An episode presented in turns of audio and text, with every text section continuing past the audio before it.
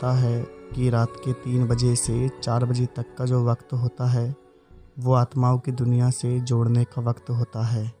ऐसा लोगों का मानना है। आज से डेढ़ महीने पहले रात के इसी वक्त पर कुछ घटनाएँ हुई थीं अनन्या के साथ। अनन्या बीस साल की हो गई थी, लेकिन बचपना अभी भी उसके अंदर था। बड़ी खुश रहती थी। अपने माँ बाप की इकलौती संतान थी। दिल्ली की रहने वाली थी। अनन्या के माता पिता उसको खुश देखना चाहते थे। वो अनन्या की सारी ख्वाहिशें पूरी करते थे। बेशक वो 20 साल की हो गई थी, लेकिन डॉल से खेलने की आदत उसकी अभी भी नहीं गई थी। एक दिन अनन्या अपने फ़ोन का इंटरनेट चला रही थी। उसी दरमियान उसको एक डॉल पसंद आई और अनन्या ने उस डॉल को मंगवाने के लिए ऑर्डर दे दिया। डॉल की डिलीवरी मुंबई से होनी थी। करीब चार पाँच दिन लगे थे उस डॉल को दिल्ली तक आने में। उस डॉल को देखने के बाद अनन्या काफ़ी खुश हुई, क्योंकि डॉल थी ही ऐसी कि हर किसी को पसंद आ जाए।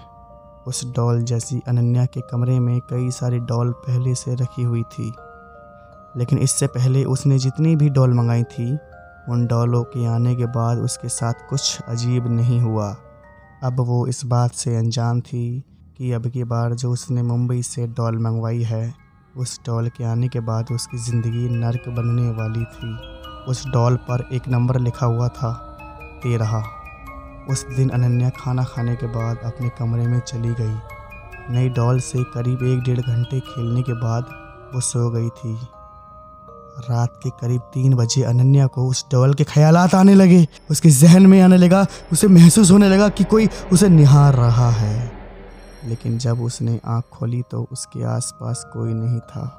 उसे लगा कि बुरा सपना होगा, फिर वो वापस सो गई।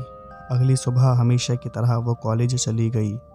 कॉलेज से आने के बाद अनन्या उस डॉल के पास जाकर खेलने लगी। उसकी एक आदत थी, वो अपनी डॉल से बातें करा करती थी। शायद ये उसका बचपना था। उस दिन भी रात को डॉल से खेलने के बाद वो सो गई।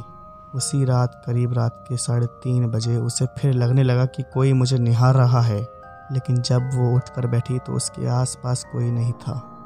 जब उसने अपनी नई वाली डॉल को देखा तो वो वहाँ नहीं रखी थी, जहाँ वो रख कर सोई थी। वो डॉल खिड़की के पास कैसे पहुँची, अनन्या सोचने लगी। फिर उसे लगा कि शायद मैंने वहीं रखी होगी। वो सोचने लगी कि मैं आजकल हॉरर पिक्चर ज़्यादा देखने लगी हूँ।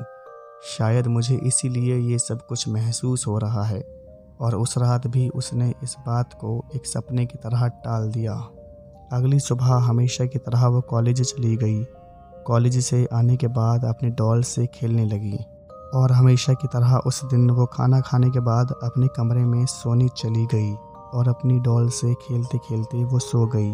लेकिन उस दिन अनन्या ने उस डॉल को अपने पास ही रख लिया था, और सो गई थी। उसी रात करीब तीन बजे उसे लगने लगा कि किसी ने मेरा शरीर जकड़ रखा है। अनन्या बिल्कुल भी हिल डुल नहीं पा रही थी। ऐसा लग रहा था किसी ने उसका शरीर रस्सी से बाँध दिया है। मुँह से भी कुछ बोल नहीं पा रही थी। तभी एकदम से उसे एक गेट दिखाई दिया। उसमें से धुआँ बाहर की तरफ़ आ रहा था और उसमें से एक आवाज़ बार बार आ रही थी। आ जाओ।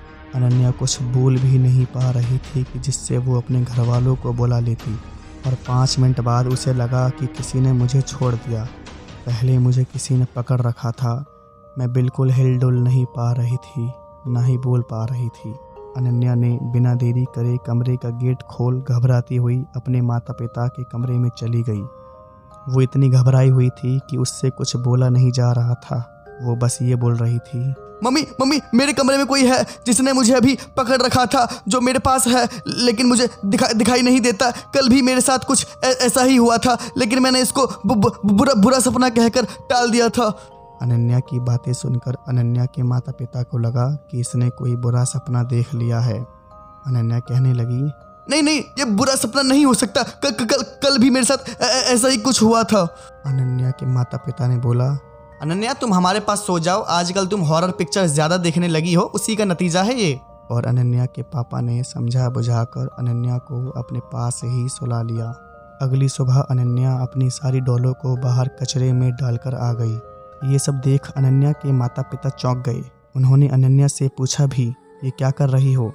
ये सब डॉल तो तुम्हारी फेवरेट है ना? अब इन्हें बाहर क्यों फेंक रही हो? लेकिन अनन्या ने उस बात का कोई जवाब नहीं दिया। ऐसी घटनाएँ कम देखने को मिलती हैं, लेकिन ये सारी घटनाएँ सच पर आधारित होती हैं। मिलेंगे अगली कहानी में, जब तक के लिए आदाब।